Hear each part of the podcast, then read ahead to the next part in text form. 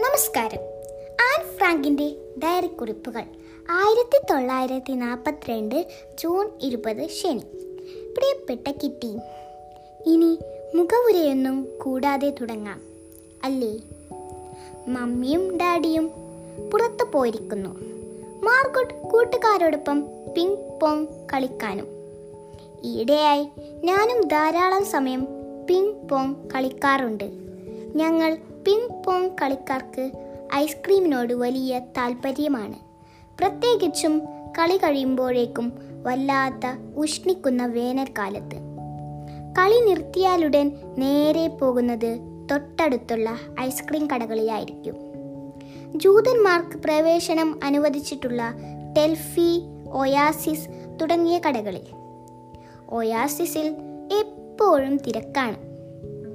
ഞങ്ങൾ അവിടെ എത്തുമ്പോൾ ഞങ്ങളുടെ വിപുലമായ സുഹൃത്ത് വലയത്തിൽപ്പെട്ട ഏതെങ്കിലുമൊക്കെ ദയാലുക്കളായ മാന്യ വ്യക്തികളെ കണ്ടുമുട്ടാറുണ്ട്.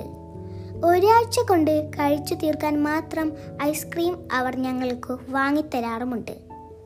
എന്റെ ഈ പ്രായത്തിൽ ഞാൻ സ്നേഹിതന്മാരെ പറ്റി ആൺ സുഹൃത്തുക്കളെ പറ്റി പറഞ്ഞാൽ നീ അത്ഭുതപ്പെടുമോ? പക്ഷേ എന്തു ചെയ്യാം? ഞങ്ങളുടെ സ്കൂളിൽ ഒരു പെൺകുട്ടിക്കും അവരെ ഒഴിവാക്കാൻ പറ്റില്ല. ഏതെങ്കിലും ഒരു ആൺകുട്ടി എന്നോടൊപ്പം സൈക്കിളിൽ വീട്ടിലേക്ക് പോരട്ടെ എന്ന് ചോദിക്കുകയും ഞങ്ങൾ സംഭാഷണത്തിൽ ഏർപ്പെടുകയും ചെയ്താൽ എനിക്ക് തൊണ്ണൂറ് ശതമാനം ഉറപ്പ് പറയാൻ കഴിയും. അവൻ എന്നെ പിരിഞ്ഞിരിക്കാൻ കഴിയാത്ത വിധം അന്ധമായ പ്രേമത്തിലാകുമെന്ന്.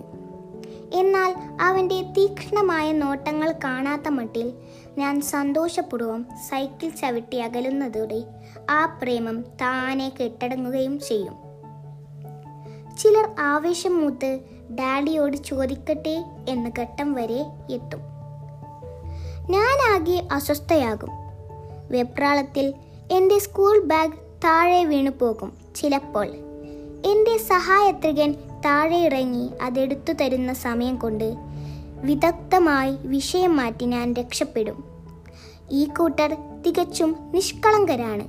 എന്നാൽ ചിലർ അല്പം പിശക്കാണ് അത്തരക്കാർ തക്കം കിട്ടിയാൽ ചുംബിക്കാനോ കയ്യിൽ പിടിക്കാനോ ഒക്കെ ശ്രമിച്ചെന്ന് വരും. അതിനൊന്നും എന്നെ കിട്ടില്ല. അവർക്ക് ആളുമാറിപ്പോയി എന്ന് മനസ്സിലാക്കി കൊടുക്കാനും എനിക്കറിയാം. അപമാനിക്കപ്പെട്ടവളായി ഭാവിച്ച്.